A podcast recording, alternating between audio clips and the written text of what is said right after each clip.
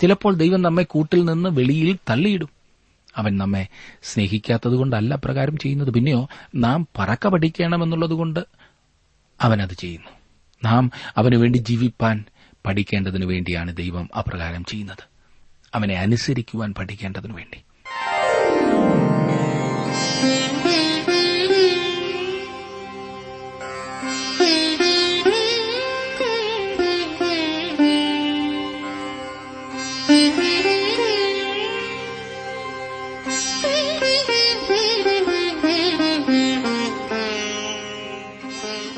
T W ആറിന്റെ വേദപഠന class ആരംഭിക്കുകയാണ്.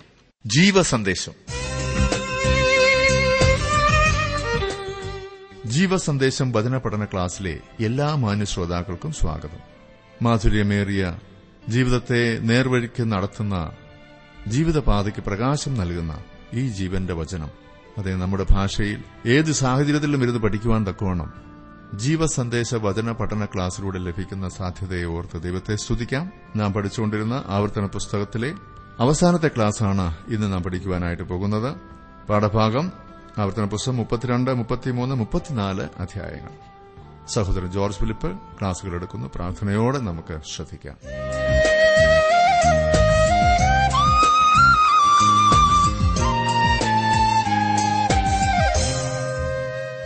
നാം ആവർത്തന പുസ്തകം മുപ്പത്തിയൊന്നാം അധ്യായം വരെ പഠിച്ചു കഴിഞ്ഞിരുന്നല്ലോ. ഇന്ന് മുപ്പത്തിരണ്ടും മുപ്പത്തിമൂന്നും മുപ്പത്തിനാലും അധ്യായങ്ങൾ നാം പഠിക്കുവാൻ പോകുകയാണ്. ഈ മൂന്ന് അധ്യായങ്ങളോടുകൂടെ ഈ അതിപ്രധാനമായ പുസ്തക പഠനം അവസാനിക്കുന്നു. മോശയുടെ പാട്ടാണ് മുപ്പത്തിരണ്ടാം അധ്യായത്തിൽ നമുക്ക് ലഭിക്കുന്നത്. ഇത് പലവിധത്തിലും വളരെ മനോഹരവും ശ്രേഷ്ഠവുമായ ഒരു പാട്ടാണ്. ഇസ്രായേൽ ജാതിക്ക് ഇത് പഠിക്കേണ്ടിയിരുന്നു. ഇത് അവർക്ക് ദേശീയ ഗാനം പോലെയായിരുന്നു. ദൈവം അവർക്ക് നൽകിയ ഒരു പാട്ടായിരുന്നു അത്. ഓരോ ഇസ്രായേലിനും ഇത് പഠിച്ചിരിക്കുകയും അവരുടെ കുഞ്ഞുങ്ങളെ പഠിപ്പിക്കുകയും ചെയ്യണമായിരുന്നു. ഞാൻ നേരത്തെ സൂചിപ്പിച്ചതുപോലെ ഏതൊരു ജാതിയുടെയും ജീവിതത്തിലെ ഒരു സുപ്രധാന ഘടകമാണ് സംഗീതം. ഒരു ദേശത്തിന്റെ പാട്ട് ഞാൻ എഴുതട്ടെ നിയമം ആരെഴുതി ഉണ്ടാക്കുന്നു എന്ന കാര്യം എനിക്ക് പ്രശ്നമല്ല എന്ന് ഒരു മഹാൻ പറഞ്ഞു. അതായത് ജനങ്ങളുടെ മേൽ നിയമങ്ങളെക്കാൾ സ്വാധീനം പാട്ടിനുണ്ട് എന്നർത്ഥം. ഇത് സത്യമെങ്കിൽ ആധുനിക സംഗീതം വളരെ അധപ്പതിച്ചിരിക്കുന്നു എന്ന് നാം സമ്മതിച്ചേ മതിയാകും. ഇനിയും മോശപാട്ടിന്റെ ആദ്യത്തെ നാല് വാക്യങ്ങൾ മുഖവുരയായി പറയുന്നു. ആകാശമേ ചെവി തരിക ഞാൻ സംസാരിക്കും. ഭൂമി എന്റെ വായിൻ വാക്കുകളെ കേൾക്കട്ടെ. ആവർത്തന പുസ്തകം മുപ്പത്തിരണ്ടാം അധ്യായത്തിന്റെ ഒന്നാം വാക്യമാണ് ഞാൻ വായിച്ചത്. താൻ ഇസ്രായേൽ ജനത്തെ ദേശത്ത് ആക്കുന്നത് ഈ വ്യവസ്ഥകളോടുകൂടെയാണെന്ന വസ്തുതയ്ക്ക് സാക്ഷ്യം വഹിക്കുവാൻ ദൈവം ആകാശത്തെയും ഭൂമിയെയും ആഹ്വാനം ചെയ്യുന്നു. ന്യായവിധിയിൽ ദൈവം അവരെ ദേശത്തു നിന്ന് പുറത്താക്കുവാൻ തയ്യാറാകുമ്പോഴും ഇതേ ആഹ്വാനം തന്നെ യശ്യാപ്രവാചകൻ രേഖപ്പെടുത്തിയിരിക്കുന്നു. വാസ്തവത്തിൽ യശ്യാവിന്റെ പുസ്തകം ആരംഭിച്ചിരിക്കുന്നത് തന്നെ അപ്രകാരമാണ്. ആമോസിന്റെ മകനായ യസിയാവ് യഹൂദ രാജാക്കന്മാരായ ഉസിയാവ് യോദാം ആഹാസ് യഹസ്കിയാവ് എന്നിവരുടെ കാലത്ത് യഹൂദിയെയും യെരുസലമിനെയും പറ്റി ദർശിച്ച ദർശനം. ആകാശമേ കേൾക്ക ഭൂമിയെ ചെവി തരിക. യഹോവ ചെയ്യുന്നു ഞാൻ മക്കളെ പോറ്റി വളർത്തി അവരോ എന്നോട് മത്സരിച്ചിരിക്കുന്നു. ഇസ്രായേൽ ജനത്തെ ദേശത്ത് പ്രവേശിപ്പിക്കുന്നതായ സമയം. ദൈവം ആകാശത്തെയും ഭൂമിയെയും സാക്ഷ്യം വഹിപ്പാൻ വിളിക്കുന്നു. എഴുന്നൂറ് വർഷങ്ങൾക്ക് ശേഷം ദൈവം അവരെ ദേശത്ത് നിന്ന് പുറത്താക്കുവാൻ തുടങ്ങുമ്പോഴും വീണ്ടും അതിന് സാക്ഷ്യം വഹിക്കുവാൻ ദൈവം ആകാശത്തെയും ഭൂമിയെയും വിളിക്കുന്നു. അത് ദൈവം ഒരു ഒഴിഞ്ഞ കോണിൽ ആരും അറിയാതെ ചെയ്യുന്ന കാര്യമല്ല. അവരെ ദേശത്തുനിന്ന് പുറത്താക്കുന്നതിൽ ദൈവത്തിന് നീതീകരണമുണ്ട്. രണ്ടാം വാക്യം നോക്കിക്കാട്ടെ. മഴ പോലെ എന്റെ ഉപദേശം പൊഴിയും എന്റെ വചനം മഞ്ഞുപോലെയും ഇളം പുല്ലിന്മേൽ പൊടിമഴ പോലെയും സസ്യത്തിന്മേൽ മാരി പോലെയും ചൊരിയും. ദൈവത്തിന്റെ വചനം ഈ വിധത്തിലുള്ളതാണ്. സങ്കീർത്തനക്കാരൻ ഇപ്രകാരം പറഞ്ഞിരിക്കുന്നു. അരിഞ്ഞ പുൽപ്പുറത്ത് പെയ്യുന്ന മഴ പോലെയും ഭൂമിയെ നനയ്ക്കുന്ന വൻമഴ പോലെയും അവൻ ഇറങ്ങി വരട്ടെ എന്ന് എഴുപത്തിരണ്ടാം സങ്കീർത്തനത്തിന്റെ ആറാം വാക്യമാണ് ഞാൻ വായിച്ചത്. ഇത് വളരെ നല്ല ഒരു പ്രസ്താവനയാണ്. എനിക്ക് വളരെ ഇഷ്ടപ്പെട്ട പ്രസ്താവന അത്ര ഇത്. താൻ ഏറ്റവും അധികം സ്നേഹിച്ചിരുന്ന തന്റെ ഭർത്താവ് മരിച്ചു കഴിഞ്ഞപ്പോൾ ഒരു പ്രിയ സഹോദരി തന്റെ സഭാ ശുശ്രൂഷകനോട് ഇപ്രകാരം പറയുകയുണ്ടായി. സങ്കീർത്തനത്തിലെ ആ വാക്യത്തിന്റെ അർത്ഥം എനിക്കിപ്പോൾ മനസ്സിലാകുന്നു. അവൾ അരിഞ്ഞ പുൽപ്പുറം പോലെയായിരുന്നു പോലും. എന്നാൽ ദൈവം പൊടിമഴ പോലെ തന്റെ വചനത്തിലൂടെ അവളുടെ അടുത്തേക്ക് വന്നു. ആശ്വാസം നൽകി. ഈ വിധത്തിലാണ് ദൈവവചനം നമ്മുടെ ജീവിതത്തിൽ കടന്നുവരുന്നത് വരൾച്ചയ്ക്ക് ശേഷമുള്ള മഴയെ സ്വീകരിക്കുവാൻ ഭൂമി തയ്യാറായിരിക്കുന്നു. അത് വൃക്ഷങ്ങളുടെ ഇലകളെ നനയ്ക്കുന്നു. സകലവും വളരെയധികം വ്യക്തവും ശുദ്ധവുമായി തീരുന്നു ആ വിധത്തിൽ ദൈവവചനം നമ്മുടെ ഹൃദയങ്ങളിലേക്കും ജീവിതങ്ങളിലേക്കും കടന്നു വരണമെന്നത്ര ദൈവം ആഗ്രഹിക്കുന്നത്. വരൾച്ചയ്ക്ക് ശേഷമുള്ള നാളുകൾ മഴ പെയ്യാതിരുന്നതിന് ശേഷമുണ്ടാകുന്ന മഴ നമ്മുടെ ഹൃദയത്തെ എത്രമാത്രം കുളിർപ്പിക്കും. ദൈവവചനം താങ്കളുടെ ജീവിതത്തിൽ എത്രമാത്രം പ്രാധാന്യമുള്ള ഒരു കാര്യമാകുന്നു. ദൈവവചനം താങ്കൾക്ക് ഉന്മേഷം നൽകുന്നതാണോ? ജീവിതത്തിൽ മന്ദീഭവിച്ചും മുരടിച്ചും പോകുന്നതിന് കാരണം ദൈവവചനത്തെ അവഗണിക്കുന്നതാണ്. ദൈവവചനത്തോട് വാഞ്ചയുള്ളവരായിരിക്കണം നാം. ദൈവവചനം വായിക്കുവാനും പഠിക്കുവാനും നാം സമയമെടുക്കണം. അത് ധ്യാനിക്കുന്നത് നമ്മുടെ ഏറ്റവും പ്രധാനപ്പെട്ട സംഗതിയാകണം. അതെ മൂന്നാം വാക്യത്തിൽ നാം വായിക്കുന്നത് ഞാൻ യഹോവയുടെ നാമം ഘോഷിക്കും നമ്മുടെ ദൈവത്തിന് മഹത്വം കൊടുപ്പീൻ. നമ്മുടെ സാഹിത്യ കൃതികളിൽ ദൈവത്തിന് മഹത്വം കൊടുക്കുന്നതായ കാര്യങ്ങൾ അധികം എഴുതി കാണുന്നില്ല. ഉണ്ടെങ്കിൽ തന്നെ പലപ്പോഴും അവന്റെ നാമം വെറുത എടുക്കുകയായിരിക്കും ചെയ്യുന്നതില്ലേ നാലാം വാക്യത്തിൽ നാം വായിക്കുന്നത് അവൻ പാറ അവന്റെ പ്രവൃത്തി അത്യുത്തമം അവന്റെ വഴികളൊക്കെയും ന്യായം. അവൻ വിശ്വസ്തതയുള്ള ദൈവം വ്യാജമില്ലാത്തവൻ നീതിയും നേരുമുള്ളവൻ തന്നെ. ഇത് പാറയെക്കുറിച്ചുള്ള പാട്ടാണ് എന്ന കാര്യം ശ്രദ്ധിക്കുക. പാറ എന്ന വാക്ക് ഈ പാട്ടിൽ ഏഴ് പ്രാവശ്യം ഉപയോഗിച്ചിട്ടുണ്ട്. യേശുക്രിസ്തുവിനെ പാറ എന്ന് വിളിച്ചിട്ടുണ്ട്. ക്രിസ്തു മൂലക്കല്ലാണ് എന്ന് പത്രോസിന്റെ ഒന്നാം ലേഖനം രണ്ടാം അധ്യായത്തിന്റെ ആറാം വാക്യത്തിൽ പറഞ്ഞിരിക്കുന്നു. അവന്റെ പ്രവർത്തനം പൂർണമാണ്. ഈ പാട്ട് ദൈവത്തെ മഹത്വപ്പെടുത്തുന്നതാണ് നാമും ഇന്ന് അവനെ മഹത്വപ്പെടുത്തേണ്ടത് ആവശ്യമത്രേ. ദൈവത്തിന്റെ കൃപയ്ക്ക് പകരമായി ഇസ്രായേൽ ജാതി തിന്മയാണ് പ്രവർത്തിച്ചത്. അഞ്ചും ആറും വാക്യങ്ങളിൽ നാം കാണുന്നത് അവർ അവനോട് വഷളത്വം കാണിച്ചു. അവർ അവന്റെ മക്കളല്ല. സ്വയം കളങ്കമത്രേ. വക്രതയും കോട്ടവുമുള്ള തലമുറ ഭോഷത്വവും അജ്ഞാനവുമുള്ള ജനമേ. ഇങ്ങനെയോ നിങ്ങളെ യഹോവയ്ക്ക് പകരം കൊടുക്കുന്നത് അവനല്ലോ നിന്റെ പിതാവ് നിന്റെ ഉടയവൻ. അവനല്ലോ നിന്നെ സൃഷ്ടിക്കുകയും രക്ഷിക്കുകയും ചെയ്തവൻ. സൃഷ്ടിപ്പ് കാരണം ദൈവമാണ് ഇസ്രായേലിന്റെ പിതാവ്. വീണ്ടെടുപ്പിനെക്കുറിച്ച് ദൈവം ഇവിടെ സൂചിപ്പിക്കുന്നില്ല.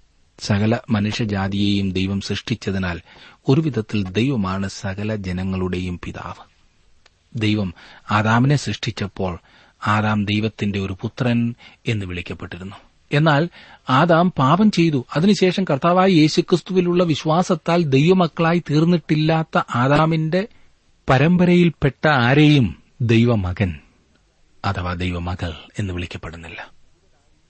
മനുഷ്യജാതിയെ മുഴുവനായി ഒരു വക്രതയുള്ള തലമുറയായിട്ടാണ് ഒരു മൂഢജാതിയായിട്ടാണ് ചിത്രീകരിക്കുന്നത്. ഏഴ് മുതൽ പതിനാല് വരെയുള്ള വാക്യങ്ങളിൽ ദൈവത്തിന്റെ നന്മയെക്കുറിച്ച് പറഞ്ഞിരിക്കുന്ന അതിമനോഹരമായ ഭാഗമാണ് ഇനിയും നമുക്ക് കാണുവാൻ കഴിയുന്നത്. ഏഴാം വാക്യം മുതൽ ഞാൻ വായിക്കാം. ഏഴ് മുതൽ ഒൻപത് വരെ ആദ്യം ശ്രദ്ധിച്ചാട്ട്. പൂർവ ദിവസങ്ങളെ ഓർക്കുക. മുൻ തലമുറകളുടെ സംവത്സരങ്ങളെ ചിന്തിക്കുക. നിന്റെ പിതാവിനോട് ചോദിക്കുക അവൻ അറിയിച്ചു തരും. നിന്റെ വൃദ്ധന്മാരോട് ചോദിക്കുക അവർ പറഞ്ഞു തരും.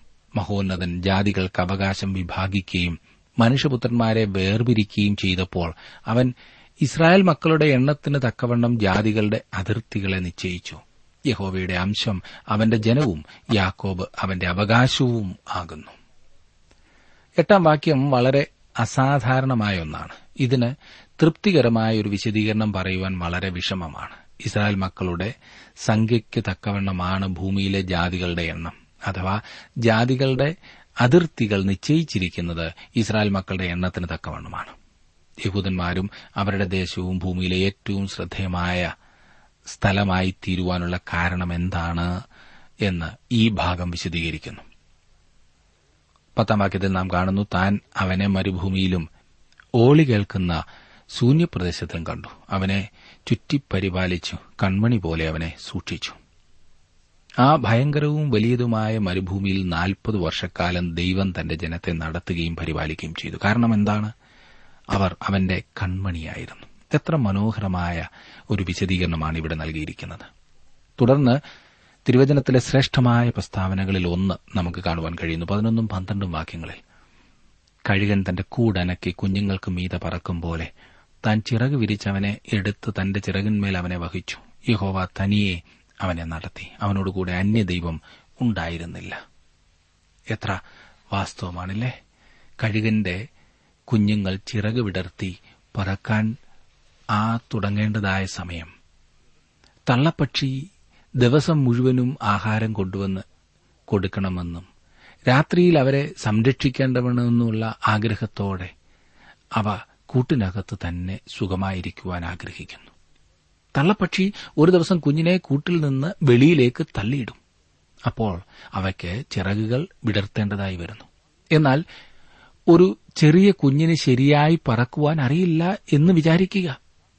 ആ തള്ളക്കഴുകൻ തന്റെ വിശാലമായ ചിറകുകൾ വിരിച്ച് കുഞ്ഞിന്റെ കീഴെ പറക്കുകയും അതിനെ തന്റെ ചിറകന്മേൽ വഹിക്കുകയും ചെയ്യും. പിന്നീട് അതിനെ വീണ്ടും മടക്കി കൂട്ടിലേക്ക് കൊണ്ടുവന്ന് ഏതാനും ദിവസത്തേക്ക് ആഹാരം കൊടുത്ത് പോഷിപ്പിക്കും. പിന്നീട് വീണ്ടും അവൾ തന്റെ കുഞ്ഞിനെ കൂട്ടിന് വെളിയിൽ കൊണ്ടുവന്ന് പറക്കുവാൻ കഴിയുമോ എന്ന് നിരീക്ഷിക്കും. തന്റെ വകയായിരിക്കുന്നവരെ ഈ വിധത്തിലാണ് ദൈവം കാത്തുസൂക്ഷിക്കുന്നത് ചിലപ്പോൾ ദൈവം നമ്മെ കൂട്ടിൽ നിന്ന് വെളിയിൽ തള്ളിയിടും. അവൻ നമ്മെ സ്നേഹിക്കാത്തതുകൊണ്ടല്ല പ്രകാരം ചെയ്യുന്നത്. പിന്നെയോ നാം പറക്ക പഠിക്കണമെന്നുള്ളതുകൊണ്ട് അവനത് ചെയ്യുന്നു. നാം അവനുവേണ്ടി ജീവിപ്പാൻ പഠിക്കേണ്ടതിനു വേണ്ടിയാണ് ദൈവം അപ്രകാരം ചെയ്യുന്നത്. അവനെ അനുസരിക്കുവാൻ പഠിക്കേണ്ടതിനു വേണ്ടി. ദൈവത്തിന്റെ നന്മയുടെ വളരെ മനോഹരമായ ദൈവത്തിന്റെ സ്നേഹത്തിന്റെ ഒരു ഉന്നതമായ ഉദാഹരണമാണ് ഇവിടെ നമുക്ക് ലഭിക്കുന്നത്. എന്നെ ശ്രദ്ധിക്കുന്ന പ്രിയ സുഹൃത്തെ അവിടുത്തെ നന്മ തന്റെ ചിറകന്മേൽ വഹിച്ച് നമ്മെ നടത്തുന്നതാണ്. കണ്ണിന്റെ കൃഷ്ണമണി പോലെ നമ്മെ കാത്തു സൂക്ഷിക്കുന്നു നാം അവനെ അതിന് തക്കവണ്ണം സ്നേഹിക്കുന്നുണ്ടോ? അവനെ നാം അനുസരിക്കുവാൻ തയ്യാറുള്ളവരോ? അവനായി ജീവിക്കുവാൻ നാം പരിശീലനം ലഭിച്ചവരാണോ? നാം പതിനഞ്ചാം വാക്യത്തിലേക്ക് വരുമ്പോൾ അവിടെ കാണുന്നത് യശൂരിനോ പുഷ്ടിവെച്ച് ഉതച്ചു. നീ പുഷ്ടിവെച്ച് കനത്ത് തടിച്ചിരിക്കുന്നു. തന്നെ ഉണ്ടാക്കിയ ദൈവത്തെ അവൻ ത്യജിച്ചു. തന്റെ രക്ഷയുടെ പാറയെ നിരസിച്ചു. യശൂരൻ എന്നത് ഇസ്രായേലിന്റെ വേറൊരു പേരാണ്. ഇസ്രായേൽ പുഷ്ടിവെച്ചു ഉതച്ചു. നീ പുഷ്ടിവെച്ച് കനത്ത് തടിച്ചിരിക്കുന്നു. അതായത് ഈ ആളുകൾ വണ്ണം വെച്ചുകൊണ്ടിരുന്നു എന്നർത്ഥം. അവരുടെ ഐശ്വര്യത്തിൽ അവരുടെ പാറ ഇനിയും പ്രാധാന്യം അർഹിക്കുന്നു എന്ന് അവർ ചിന്തിച്ചില്ല. പതിനാറ് മുതലുള്ള വാക്യങ്ങളിൽ നാം കാണുന്നത് പതിനാറ് മുതൽ പതിനെട്ട് വരെയുള്ളത് ഞാൻ വായിക്കാം. അവർ അന്യദൈവങ്ങളാൽ അവനെ ക്രൂദ്ധിപ്പിച്ചു മ്ലേച്ഛതകളാൽ അവനെ കോപിപ്പിച്ചു. അവർ ദുർഭൂതങ്ങൾക്ക് ദൈവമല്ലാത്തവയ്ക്ക് തങ്ങൾ അറിയാത്ത ദേവന്മാർക്ക് ബലി കഴിച്ചു. അവരുടെ പിതാക്കന്മാർ അവയെ ഭജിച്ചിട്ടില്ല. അവ നൂതനമായി ഉത്ഭവിച്ച നവീന മൂർത്തികളത്രേ. നിന്നെ ജനിപ്പിച്ച പാറയെ നീ വിസ്മരിച്ചു. നിന്നെ ഉൽപ്പാദിപ്പിച്ച ദൈവത്തെ മറന്നുകളഞ്ഞു. അവരുടെ മേൽ ദൈവത്തിന്റെ ശിക്ഷാവിധി വന്നതിനെക്കുറിച്ച് പത്തൊൻപത് മുതൽ ഇരുപത്തിയഞ്ച് വരെയുള്ള വാക്യങ്ങളിൽ നാം വായിക്കുന്നു. താൻ അവരിൽ നിന്ന് തന്നെ തന്നെ മറയ്ക്കുമെന്ന് ദൈവം പറയുന്നു. ദൈവം അവർക്ക് തന്നെ തന്നെ വെളിപ്പെടുത്തുകയില്ല. അടുത്ത ഭാഗത്ത് അതായത് ഇരുപത്തിയാറ് മുതൽ നാൽപ്പത്തിരണ്ട് വരെയുള്ള വാക്യങ്ങളിൽ തന്റെ ജനത്തെക്കുറിച്ചുള്ള ദൈവത്തിന്റെ ആഗ്രഹം ദൈവം പ്രകടിപ്പിച്ചിരിക്കുന്നു. വാക്യങ്ങൾ ഞാനൊന്ന് വായിക്കാം. ഞങ്ങളുടെ കൈ ജയം കൊണ്ട് യഹോവയല്ല ഇതൊക്കെയും ചെയ്തത് എന്ന് അവരുടെ വൈരികൾ തെറ്റായി വിചാരിക്കുകയും ശത്രു എനിക്ക് ക്രോധം വരുത്തുകയും ചെയ്യും എന്ന് ഞാൻ ശങ്കിച്ചിരുന്നെങ്കിൽ ഞാൻ അവരെ ഊതിക്കളഞ്ഞു. മനുഷ്യരിൽ നിന്ന് അവരുടെ ഓർമ്മ ഇല്ലാതാക്കുമായിരുന്നു.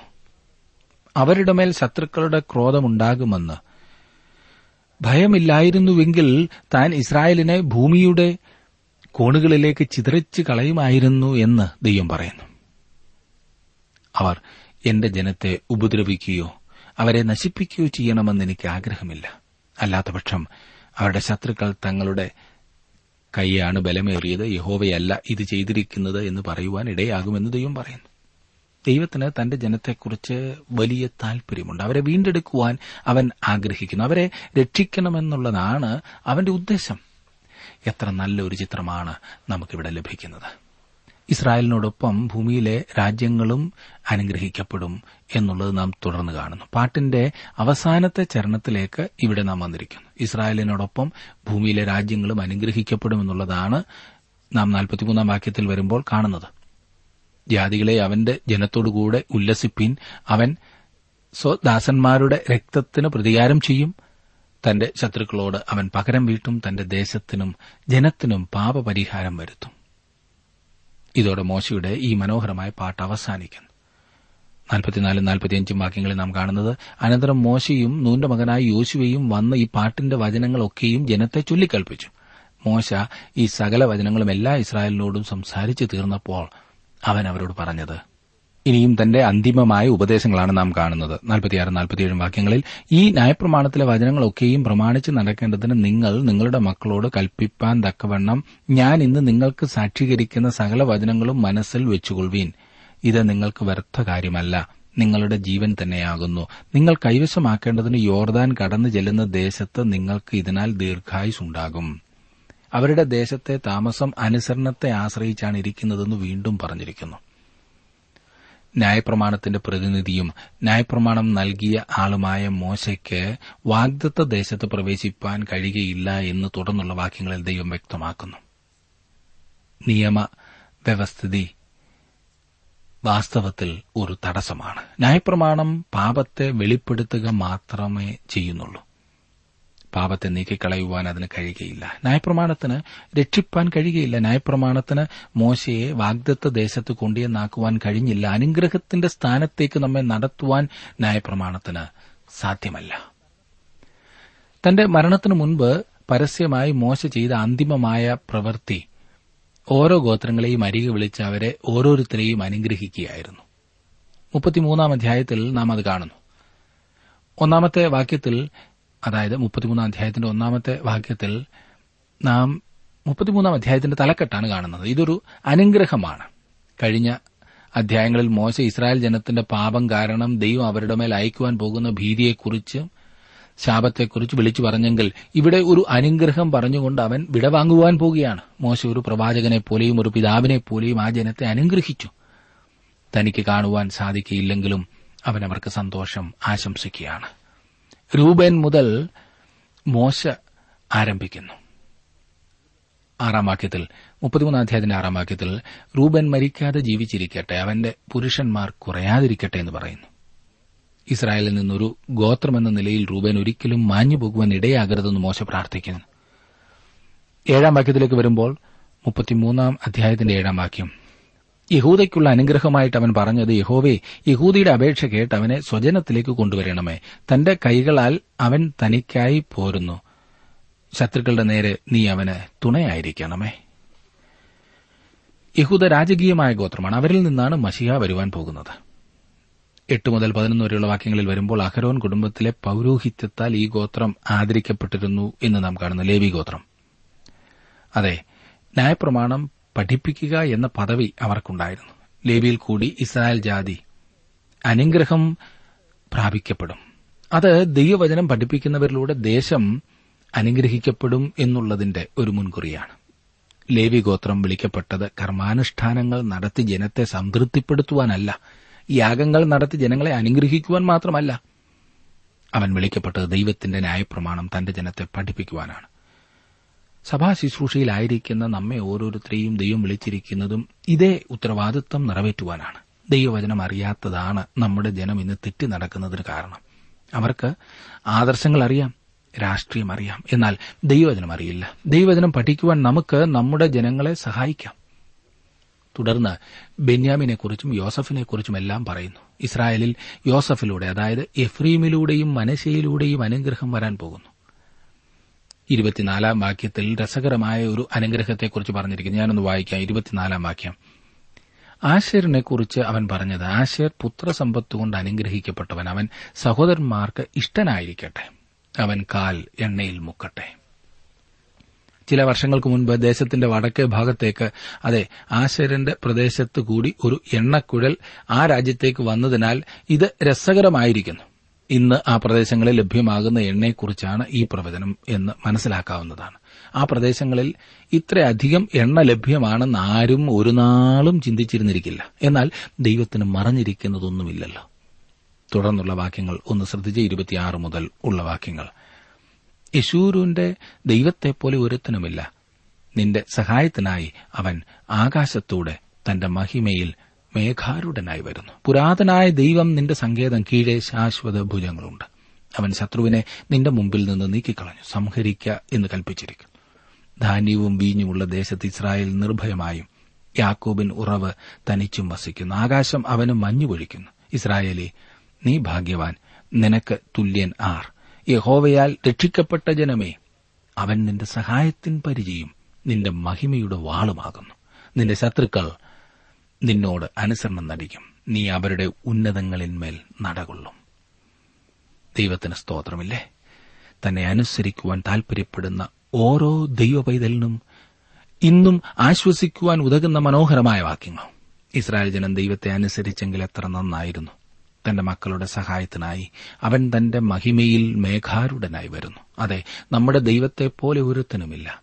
പലപ്പോഴും നമ്മുടെ പ്രശ്നങ്ങളാണ് നമുക്ക് വലുത്. ദൈവത്തെക്കാൾ വലുത് അതാണ്.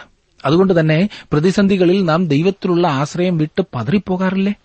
വീണ്ടെടുക്കപ്പെട്ട ദൈവ പൈതലെ നിന്റെ ദൈവത്തെക്കാൾ വലുതായി ഒരുത്തനുമില്ല ഒന്നുമില്ല. അവിടുത്തെ കൈകളിൽ നിന്നും നിന്നെ പിടിച്ചു പറിക്കുവാൻ ആരെക്കൊണ്ടും സാധ്യമല്ല. ദൈവം മറന്നുകളഞ്ഞോ എന്ന് ചിന്തിച്ച് നിരാശപ്പെട്ടിരിക്കുന്ന താങ്കളുടെ സാഹചര്യം ദൈവം അറിഞ്ഞുകൊണ്ട് തന്നെയാണ്. അവിടുന്ന് താങ്കളുടെ സഹായത്തിനായിട്ടുണ്ട്. മോശ തന്റെ ദൈവത്തെക്കുറിച്ച് വിവരിക്കുന്നത് ശ്രദ്ധിച്ചാലും പുരാതനനായ ദൈവം നിന്റെ സങ്കേതം കീഴെ ശാശ്വത ഭുജങ്ങളുണ്ട്. അതെ നമ്മുടെ ദൈവം നിത്യനാണ്. മാറ്റവും മറിച്ചിലുമുള്ള ഒരു ലോകത്തിൽ നിത്യനായ ദൈവത്തെ കൂട്ടുപിടിക്കുന്നതല്ലേ ഏറ്റവും മനോഹരം? അതെ അതിനോളം അനുഗ്രഹിക്കപ്പെട്ട അവസ്ഥ വേറെ എന്താണുള്ളത്?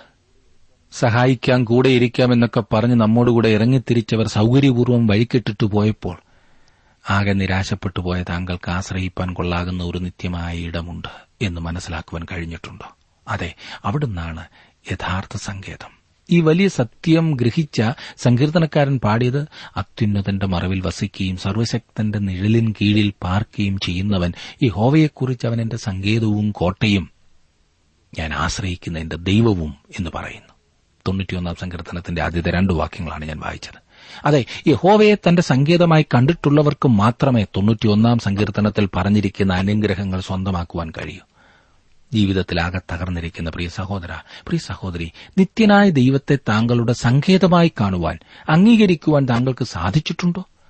താൽക്കാലികമായ കാര്യങ്ങളിൽ നിന്നും ഒഴിഞ്ഞു മാറുവാൻ. അതോ ഇന്നും അവയിൽ ജീവിതത്തെ നശിപ്പിക്കുകയാണോ?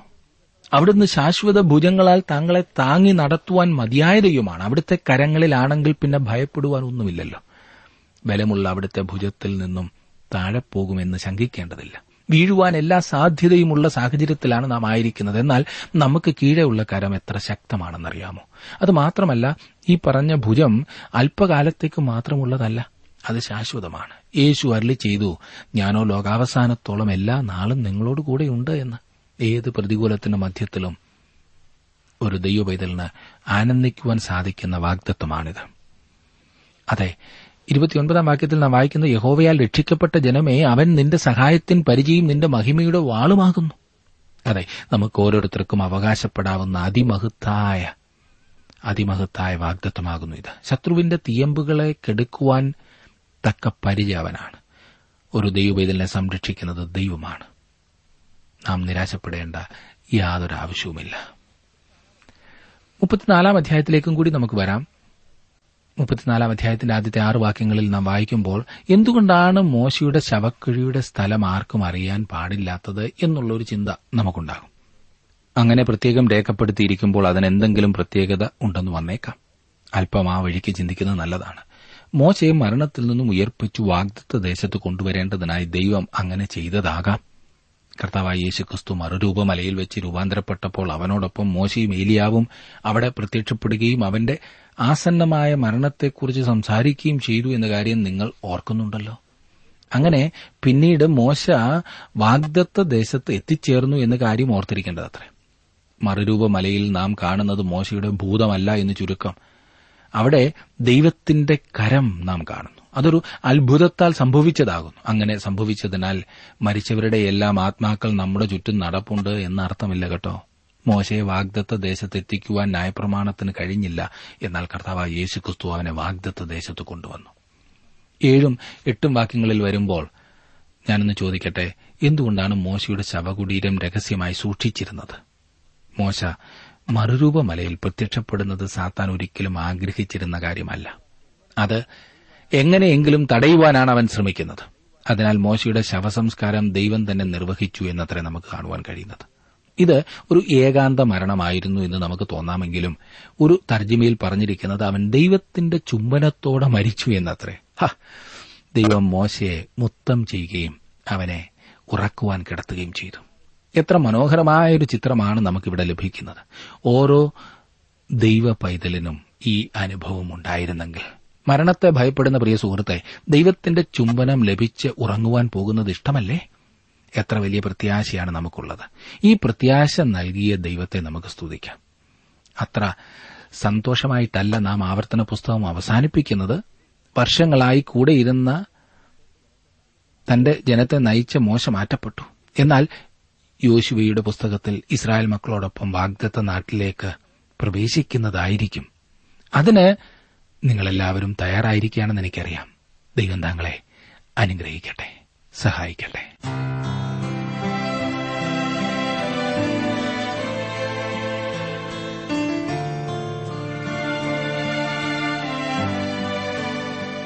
ഇന്നത്തെ ജീവസന്ദേശ പഠന ക്ലാസ്സിലൂടെ ഞങ്ങളെ ശ്രദ്ധിച്ച എല്ലാ പ്രിയ ശ്രോതാക്കളോടുമുള്ള നന്ദിയെ അറിയിക്കട്ടെ.